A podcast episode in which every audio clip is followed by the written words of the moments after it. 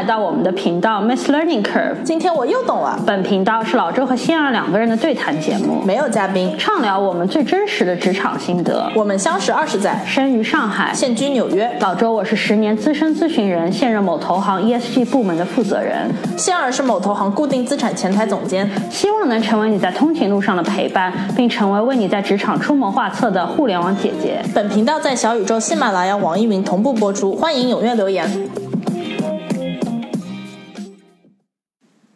大家好，我是仙儿，我是老周。听众朋友们，你的喜欢是我们持续做下去的动力，希望大家订阅我们频道并踊跃留言。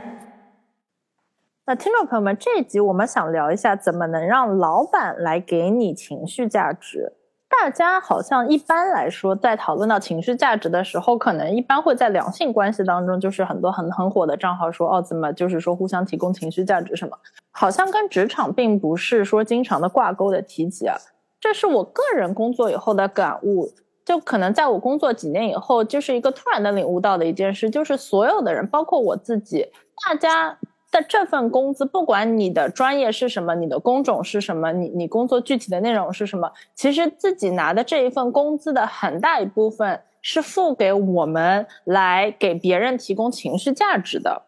这是我工作以后的感悟，所以当我们在看到说大家提起情绪价值的时候，就觉得这个不光光是在一个两性关系上啊，男朋友女朋友的关系上，因为其实人际关系是一个万变不离其宗的事情，在职场上每天每天要处理的其实就是你跟同事、你跟平级、你跟上级、你跟下级的这样的一些人际关系，也是一样的。所以情绪价值这一个概念以及它。本身的这样的一个价值其实是非常非常重要的。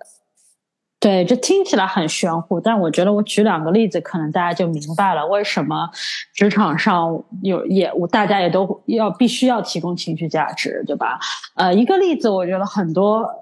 可能很很很多人都会聊到，就是如果你的工作，比方说你是做咨询啊，或者是你是设计师，对吧？你有一个甲方，你是乙方，你个你有个甲方，那大家经常会抱怨的一件事情就是啊，已经提供了非常好的方案了、作品了、deliverable 了，但是好像甲方就是不满足，他们会提出一些比较蠢笨的问题。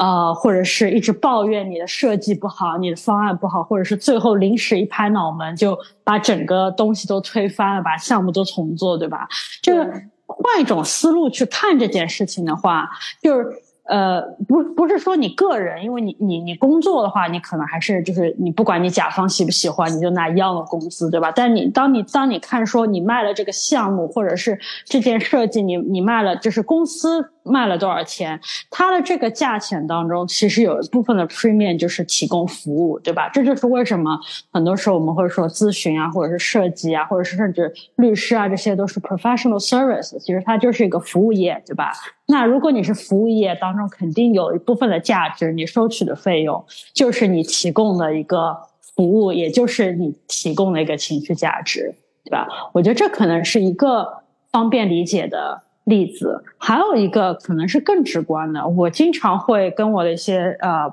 朋友在聊天的时候，然后这一般来说是工作日的摸鱼，就是呃工作到自己非常 frustrated 的时候，也会收到别人可能给我发了一些短信，就是就是抱怨，对吧？今天老板可能今天老板很 grumpy，就是他有他今天情绪都不好，这件事情都要推翻了重做，对吧？或者是就感觉老板很作，对吧？也哎就觉得东西不好，又说不出来哪里不好，就其实应该这种。场景发呃经常发生在生活里，你就会发现说，呃有的时候不单单是把这件事情做好了才能够推进，有的时候你还必须得就是处理可能说来自同事啊、老板啊、甲方的一些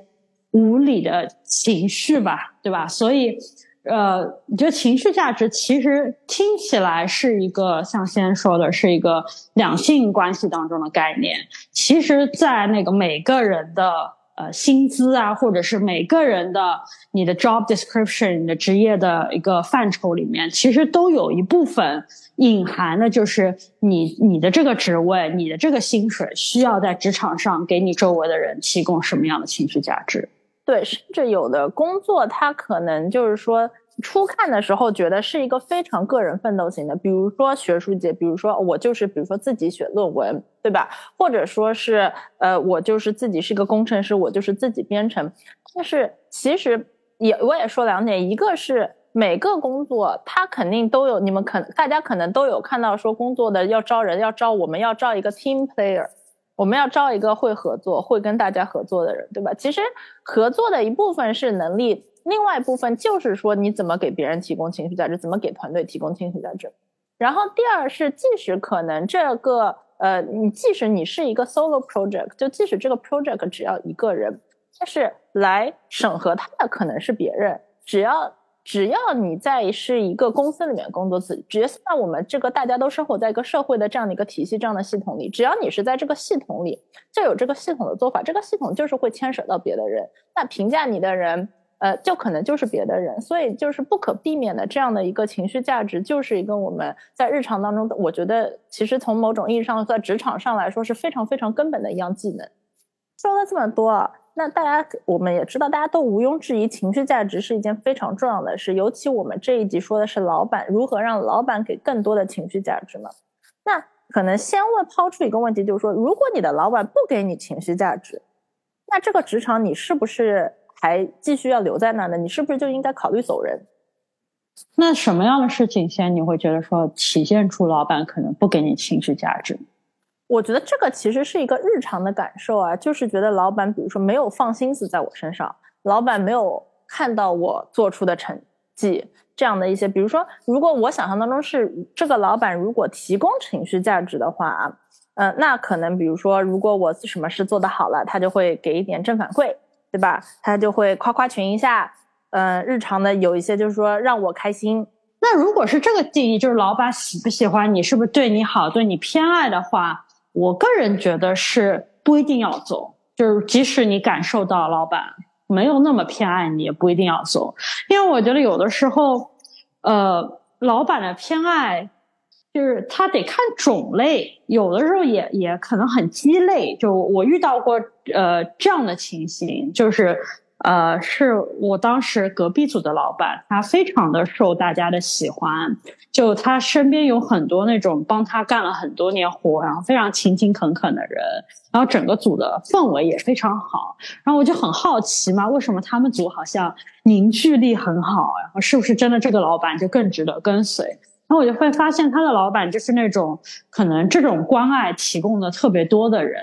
就类似于每天可能 overtime 就加班的时候，呃，公司的政策可能是哦，你如果加班了，你就可以点餐啊，或者是你可以回去可以报销啊。但他他们组的老板就会呃，就是不仅仅让你在公司的政策上可以报销，他还会说啊。大家就一起吃一个晚餐，对吧？会有 book 一个 conference room，就有个房间、会议室这样，然后一起点餐，然后点一大桌子，然后大家可以一起分食，然后在吃的时候还可以聊聊家常啊，聊聊大家最近辛不辛苦啊，就有种全组人在一起吃饭的那种感觉。包括很多同事也会跟我说，隔壁组老板就会比较的，就是会更关心你的一些，比方说自己 personal 的一些情况啊，你你最近，比方说，哎，你有没有？呃呃，有机会回国啊，或者是看看父母啊，或者是哎，你家里有没有添添新的成员？就是在这些方方面面，我觉得做的好像情绪价值给到特别足的这样一个老板。那我是没这个福分，我一直是在一个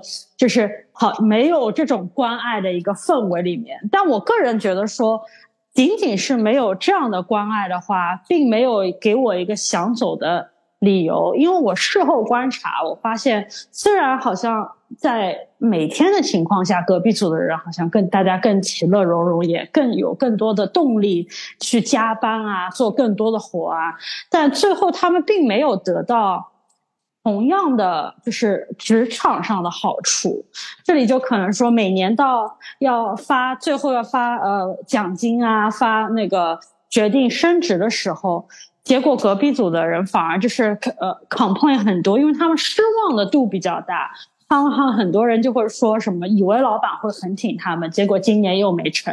以为就是今年他们组这么努力，一定会非常的好，结果今年呃，可能他们组整个的奖金的一个值的大小，比可能比别的组或者是整个公司的平均值也高不了哪里去，就那个失望度也挺大的，所以让我觉得说，啊，即使我没有受到那么些额外的关怀，呃，也不需要就是以此来决定就要离开这个公司，我是这么觉得的。啊，原来是这样。就我刚我刚才问出这个问题的时候，我个人是觉得，如果没有感觉到老板给情绪价值，就是一定是一个很大的很大的这个 red flag，很大的一个信号，就是说应该要走的。因为就像你说的，就是老板可能最后最重要的，我觉得是两件，就是在结果上是两件事，一个是呃年终给你多少钱，升不升职，就是对吧？让你怎么怎么让你的职业往上走。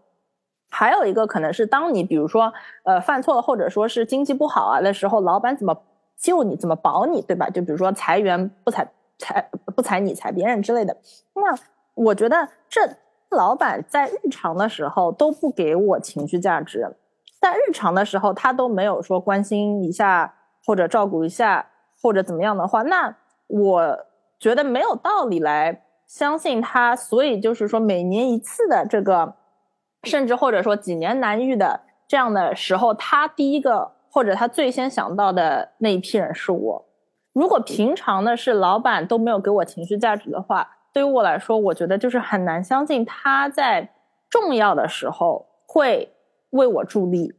那我觉得，先我明白了我们俩为什么在这个问题上会有不同的看法。其实，如果我这么跟你说，你就知道我们的看法是一致的。就是我觉得你你的意思基本上我也同意，就是提供情绪价值是能不能这个老板为你谋求福利、职场上的升职加薪的一个必要不充分条件，对吧？就是如果如果他都不提供情绪价值，highly likely 就更可能就是你你也得不到什么更多的呃呃奖金或者更快的升职或者任何在对你工作上的一个额外的照顾，但。我觉得我的角度是，即使是有的时候给你情绪价值，它也未必可以真的对你的职场的晋升有效，所以就会造成短时间内你看到一组人其乐融融，但长时间内就是大家都是叫苦连连。然后我又深想了一下，我觉得其实归根结底，情绪价值在职场上情绪价值也是有两种，起码有两种吧，可以分成这样的情绪价值的类别。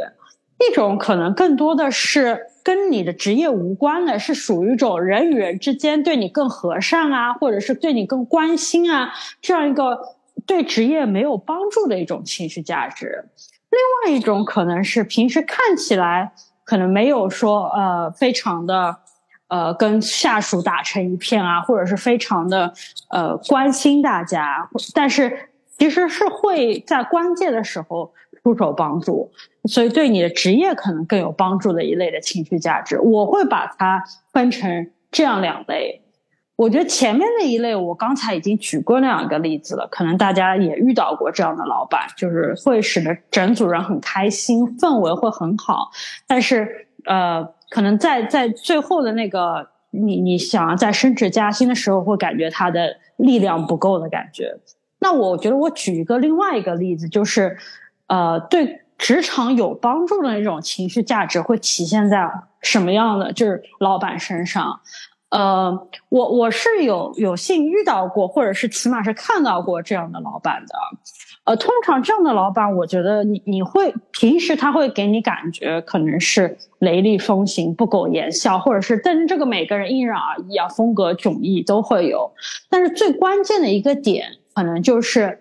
呃。他对这个组的一个情绪价值体现在为大家就是遮风挡雨这一点上，可能是非常的强。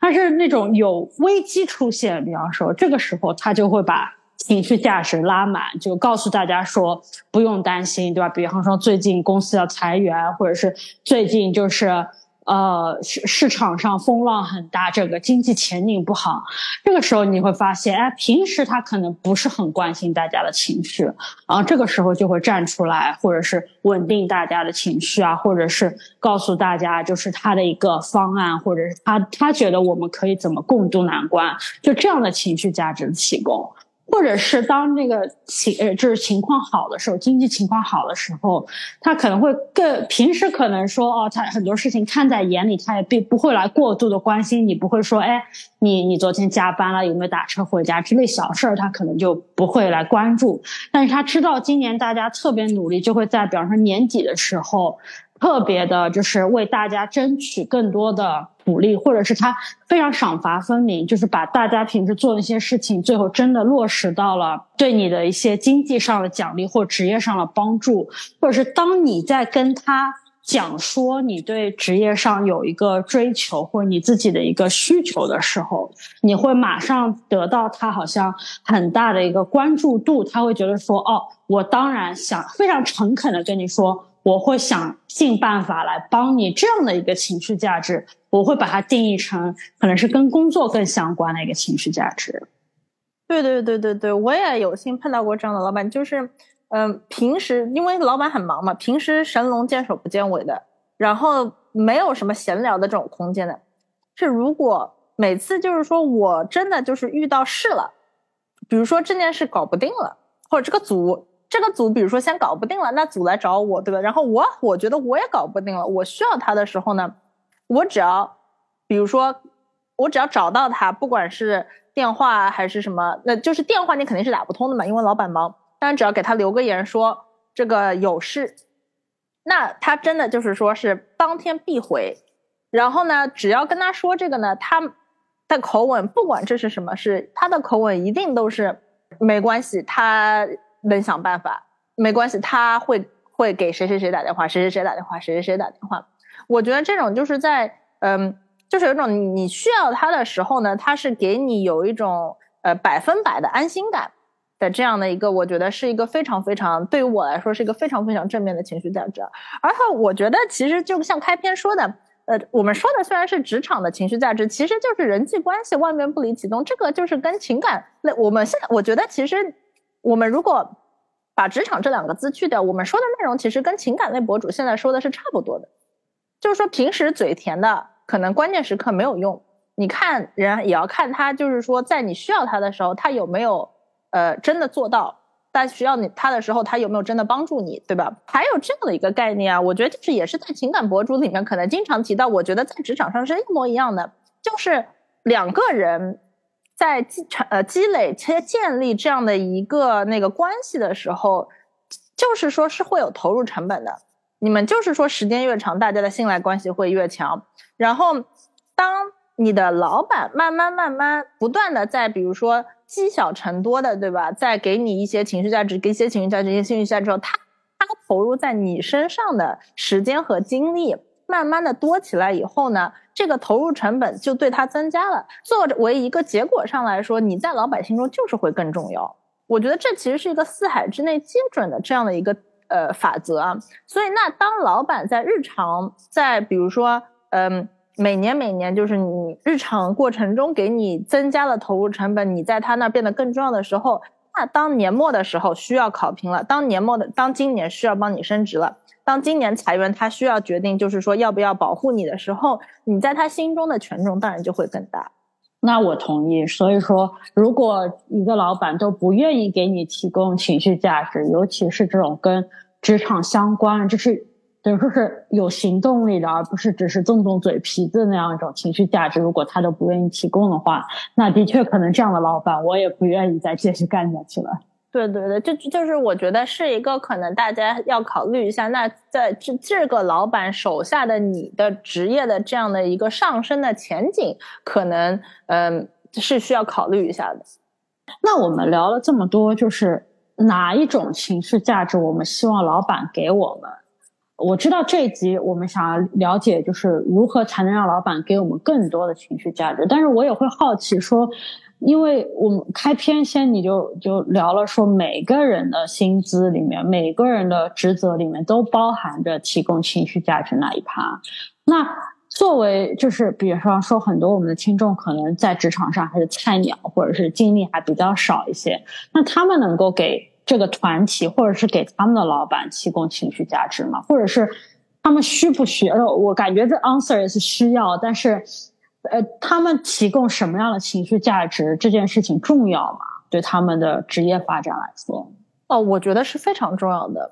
呃，我觉得，而且我觉得刚才我们开篇说那句话，我个人觉得是用于每个人，不管你是职场第一年，还是职场第五年，还是职场第十年，还是公司的 CEO，你的工资的一部分就是给大家提供情绪价值的。尤其是如果你是职场新人的话，那你可能绝大多数是对你的老板提供情绪价值，因为你可能还没有开始管下面的人，是吧？给老板提供情绪价值，其实，嗯，这这个。呃，法则是一样的，就因为我们刚才说了，呃，我我们刚才说了，呃，可能老板就是说是天天嘘寒问暖，或者说就是说三天两头 team 一起吃饭这件事，可能没有说老板能够帮我们解决实际的问题要重要。我觉得其实反过来亦然，如果你能够为老板解决一些问题，这个问题不需要是大到老板解决不出来，我觉得这个是一个呃可能嗯比较重要的点，就不一定说这件事老板不会做。是老板一个人就这么点时间，他不可能每件事都都他自己做，可能就是首先大家的本职工作都有一个自己的本职工作嘛，那可能就是专注在就是要把老板给你的活做好什么。但有一个其实我觉得不一呃可能是会被忽视，但是其实在老板那儿我觉得是非常非常的重要的点啊，就是那些呃嗯，比如说怎么说呢？就比如说是嗯开会的时候，比如说要开一个会了。把呃，其实都是小事，比如说要开一个会了，把这个呃房间定一下，把 room book 一下，或者比如说，因为经常就是比如说这个组要去呃那个出去喝喝个酒啊，吃个饭啊什么，就是 team bonding 嘛，那谁牵个头说哦哪天哪天我们搞，然后哪里哪里订一个订一个餐馆或者订一个酒吧啊什么的，嗯，包括。呃，比如说夏天的时候，都会每个呃，经常我们那个实习生都会来每个组嘛，谁谁能牵个头，就是说啊，把实习生安妥的比较好啊之类的，就是这样的事，其实可能是大家有的时候可能会忽略的事，但其实在老板那儿也是很重要的事，因为这些都是属于他的老板需要管的事，因为老板有一一，因为就是说可能老板大家都有个 title 叫 manager 嘛。manager manage 的不光是说工作这几个 project，还有人，以及这些嗯日程啊，这些这些活动啊，其实所有都是 manager 要 manage 的事情。所以呃，把工作做好，把老板给你的这个，比如说 PPT 啊，或者这篇文章写好啊，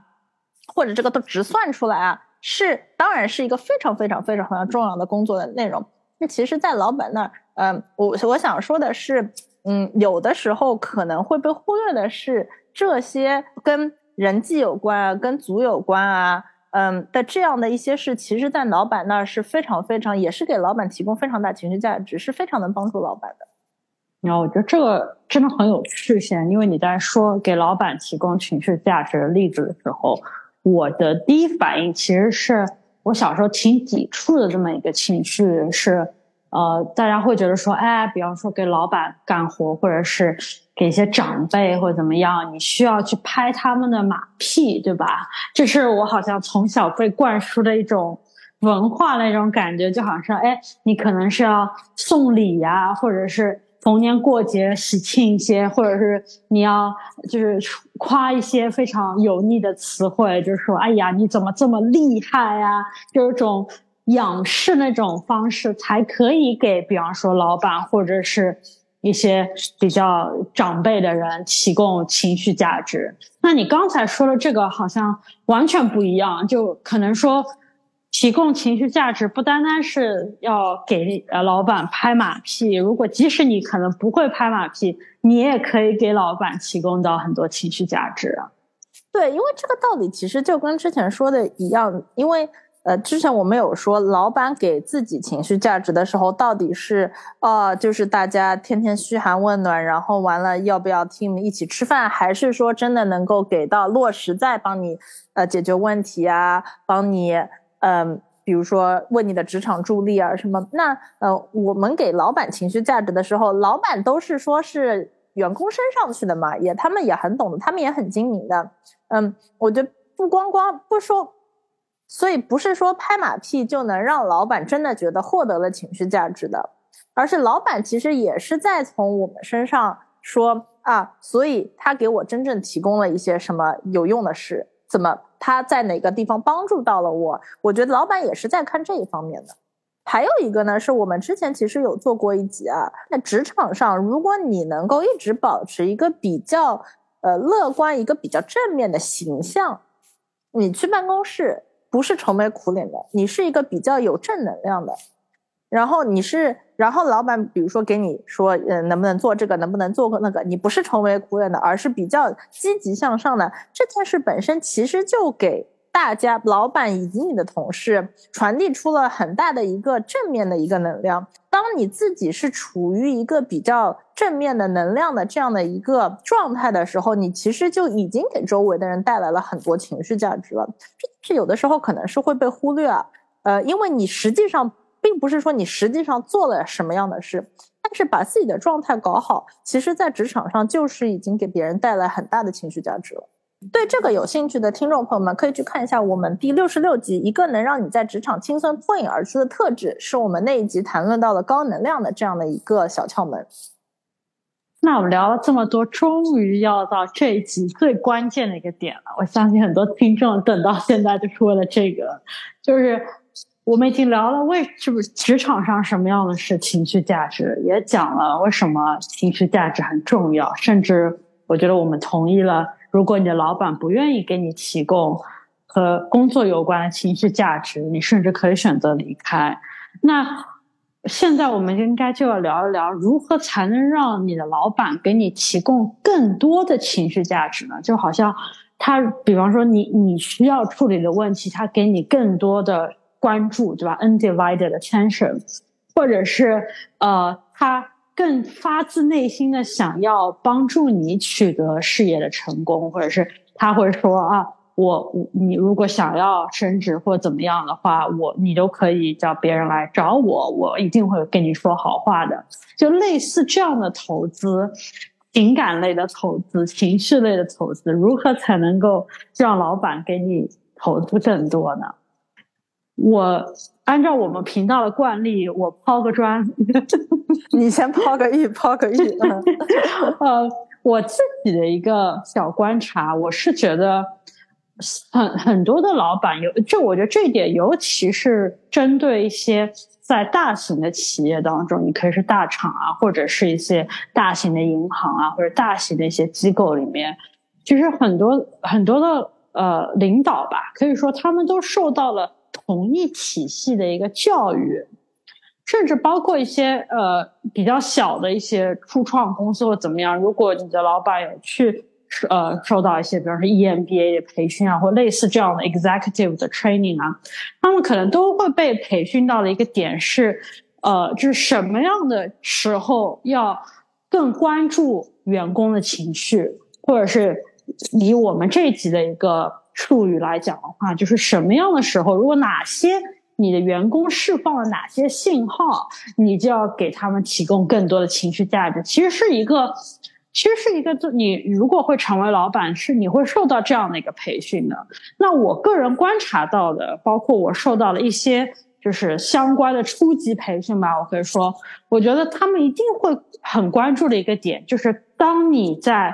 开始说觉得。可能说最近的工作负担量比较大，对吧？或者是当你开始说，呃，这份工作让你觉得呃 work life balance 很差，或者是当你说你觉得你最近在做很多重复的事情，你觉得很久没有学到新的东西了，呃，类似这样的一个话题，都会让。可能你的老板会警觉起来，然后觉得说需要给你提供一些情绪价值。我觉得它的底层逻辑其实是这些都是一些信号，就是你可能想要骑驴找马了，你可能觉得现在的工作你没有办法长期的干下去了，所以。这些信号都会让老板在第一时间说：“哦，让我给你一些关注，看看到底发生了什么事情。这个人是真的想走还是怎么样？怎么样我才能够稳住你先，对吧？因为很多时候老板不一定说一定要留住你。如果你真的去意已决，他可能也不会留住你，不会提供更高的薪水留住你。但是当你给出这样的信号，让让他觉得说你可能对现在的工作有一些些的呃不满啊，或者是很难是很难就是平衡啊这样的感觉的时候，他的第一反应都是想要给你更多的关注，因为这些关注对他来说是可能是他。在那个训练到 DNA 里面的一个应激的反应，所以这也是我我们其实是可以利用这个来，就是获取或者是呃想呃通过技巧让让老板在这方面给我们付出更多的情绪价值。对的，而且我觉得就是这里我可能想讲讲讲讲一个小点，我觉得就是特别是可能就是说比较乖的呃呃员工啊。或者是就是说，他们可能觉得不不想把任何就是负面的呃情绪暴露给老板，对吧？可能有的人会觉得说，我是不是不应该跟老板说什么我的工作太多了之类之类的？那我觉得其实反不是这样的，就是说呃，it's totally OK。你刚才老周说的这些点，你是完全可以跟老板说的，并且老板的第一反应绝对不会是说哦，所以我要开除这个员工了。就老板的第一反应，就是他们被训练过的第一反应是说：啊，我要给他更多的关注，我要理解一下这个事情到底怎么样了，我要理解一下他的状态到底是怎么样。就呃，我觉得可能就是呃，这里就是想说一下，如果对这方面有一些呃担忧的朋友的话，嗯，就这个真的就是说是。呃，这个公司以及整个就是说是呃管理的这门培训的当中，就是刻在 DNA 的一个东西，并不是说你今天跟老板说，老板，我觉得最近太忙了，我觉得最近好忙啊，我手上有二十个项目，呃，有有一些忙不过来了。第二天老板好像就会说，哦，这个人不行，我要裁掉他。肯定就是这个，如果你是有这方面的担心的话，我觉得是肯定不需要的。我觉得就是说。你是要如实的告诉老板，那老板自然而然就会给你更多的关注，来了解一下。那这二十个项目啊，你这这每个项目都在做什么，做的怎么样？他可能是从这里开始。对，然后我觉得是，有些人担心，就先就像你说，他不想要把那个任何负面的事情当着老板的面说。但其实这里有我们所。提倡的一种是，更重要的是，你提出了第一件事情，就比方说你说啊，最近工作有点多，或者是啊，最近做这种比较重复的停滞性的工作比较多，你你有没有办法把它引导到一个更正向的？但这个正向可能是需要老板给你提供更多的关注和帮助，他能够帮助你呃把这件事情引导更多正向的方向。如果你能够接着你的第二句话是能够往这个方向引的话，我觉得就可以呃做到我们这集想要提的，就是如何让老板老板提供给你更多的情绪价值。可能当中的一个例子我会举的话，就是呃你你接着可以说啊，我最近实在是觉得呃活太多了，但是呢，我是想要把更多的专注力，比方说这因为我活太多了，导致我每件事情都做的是一般，对吧？然后我想要的是把更多的专注力，把觉得重要的事情做得更好。然后，而且这个时候就给了你一个很好的机会，把一些你不想做的事情，你可以这个时候踢掉，然后把一些你觉得更重要的、更能够对这个团队有帮助的、更能够显示你价值的事情，你这个时候你就可以踢。我觉得。这两件事情是更重要的，我想要做到更好的，对吧？然后我希望你可以帮助我把大家的活，把我的个活重新分配给别人，或者是我可以得到你更多的帮助，把我本来所有的事情都做的一般，然后把那两件事情做得更好，对吧？这这等于说是你你通过一个可能小小的抱怨，让他有个危机感，就觉得说啊，你有需求没被满足，然后你又通过提供一个。他可以帮助的一个解决方案，可以让他对你更大的投资，对吧？对对对，那我也我也我也是抛个砖，我也说一个，是的，这个我又要套用那种，因为我们今天讲情绪价值，我又要套用那种感情博主说的了，就是说呢，男感情博主不是经常这么说吗？女生你们就要把自己带入男生的视角看问题，男生就要把自己带入女生的视角看问题，一样的。就在这个时候呢。就是说，你怎么能够把自己带入老板的视角看问题呢？就是说，老板他当然是关心你这个活做的好不好，事情做的好不好。但是老板有一个最重要的工作，就是要管这个团队。所以呢，老板对于比如说这个团队到底嗯和谐不和谐啊，有没有人就是不开心啊，就是这些是其实是非常关心的，因为这是老板的一个很大的工作。然后那同时呢，老板他因为自己不是。毕竟他是老板，所以他其实是不知道所有事。一个是他也会忙，第二个是他以他的视角可能看不到很多组里的事情。那有的人可能觉得老板什么事都知道，那老板一天可能 email 都读不完，对吧？以及就是说有有的时候就是说，那大家可能比如说觉得这个也不好意思告诉老板或者怎么样，是的，老板其实是不知道所有事情的。所以呢。但是在老板，如果你把自己带入老板视角呢，老板是非常的想知道这个组里大家是不是，其实就跟刚才说的点也很像。老板的一大工作就是说，保证这个组大家都做的总的来说比较开心，然后运运作的比较好，没有人不开心，没有没有奇葩奇葩的事情，然后最好就是说风和日丽，也没有人走，是吧？所以，如果你能够站在老板的视角，在这个高度上跟老板建立起这样的一个交流，就是说，嗯嗯。老板其实也很需要一个这样的人来交流。老板自己也是想那个说跟人能聊聊这个组到底大家怎么样之类的。所以，嗯，这里不是说是让大家就是变成那个什么打小报告的人啊，说是什么啊，老板小 A 今天怎么样，小 B 今天怎么样，并不是这样，而是呢，比如说你可能会跟老板有一个一对一啊，或者怎么样的时候，可以嗯带入一句。就比如说，你可以每次就是带入一个，呃，每次留留这样的一个点，带入一句说，啊，最近最近这个组怎么样？你甚至不一定说你要给老板什么信息，但是你给老板发出的一个信号就是说你是关心这个组的，这个组的和睦的，就是你甚至都不一，有的时候你可能就问问老板说，老板你觉得最近这个组怎么样？那在老板的心目中，你就是一个能够以他的思维来考虑事情的人。嗯，我举一个例子是，嗯，我觉得是当我当时，嗯，有一有一点就是从一个比较呃 junior 的身份，可能升到升职了以后，我和我的老板每次的 catch up，我的老板都会问我，你觉得组里的大家怎么样？就那个时候，我并不是说我并不是大家的老板，但是老板。只会跟他比较信任的人来来谈论一下哦，说这个整个组的这个呃氛围怎么样啊之类的事。所以，那如果你的老板已经直接问你了，那恭喜你，你可能就是说是老板心目中比较信任的人了。那如果老板还没有跟你开始谈这个事，你也可以先拿这个为切口，这样的话就可以和老板建立成一个这样的一个，就是以自己拿这个话题为切口来试试图跟老板进行一个比较，建立这样的一个信赖的关系。我觉得。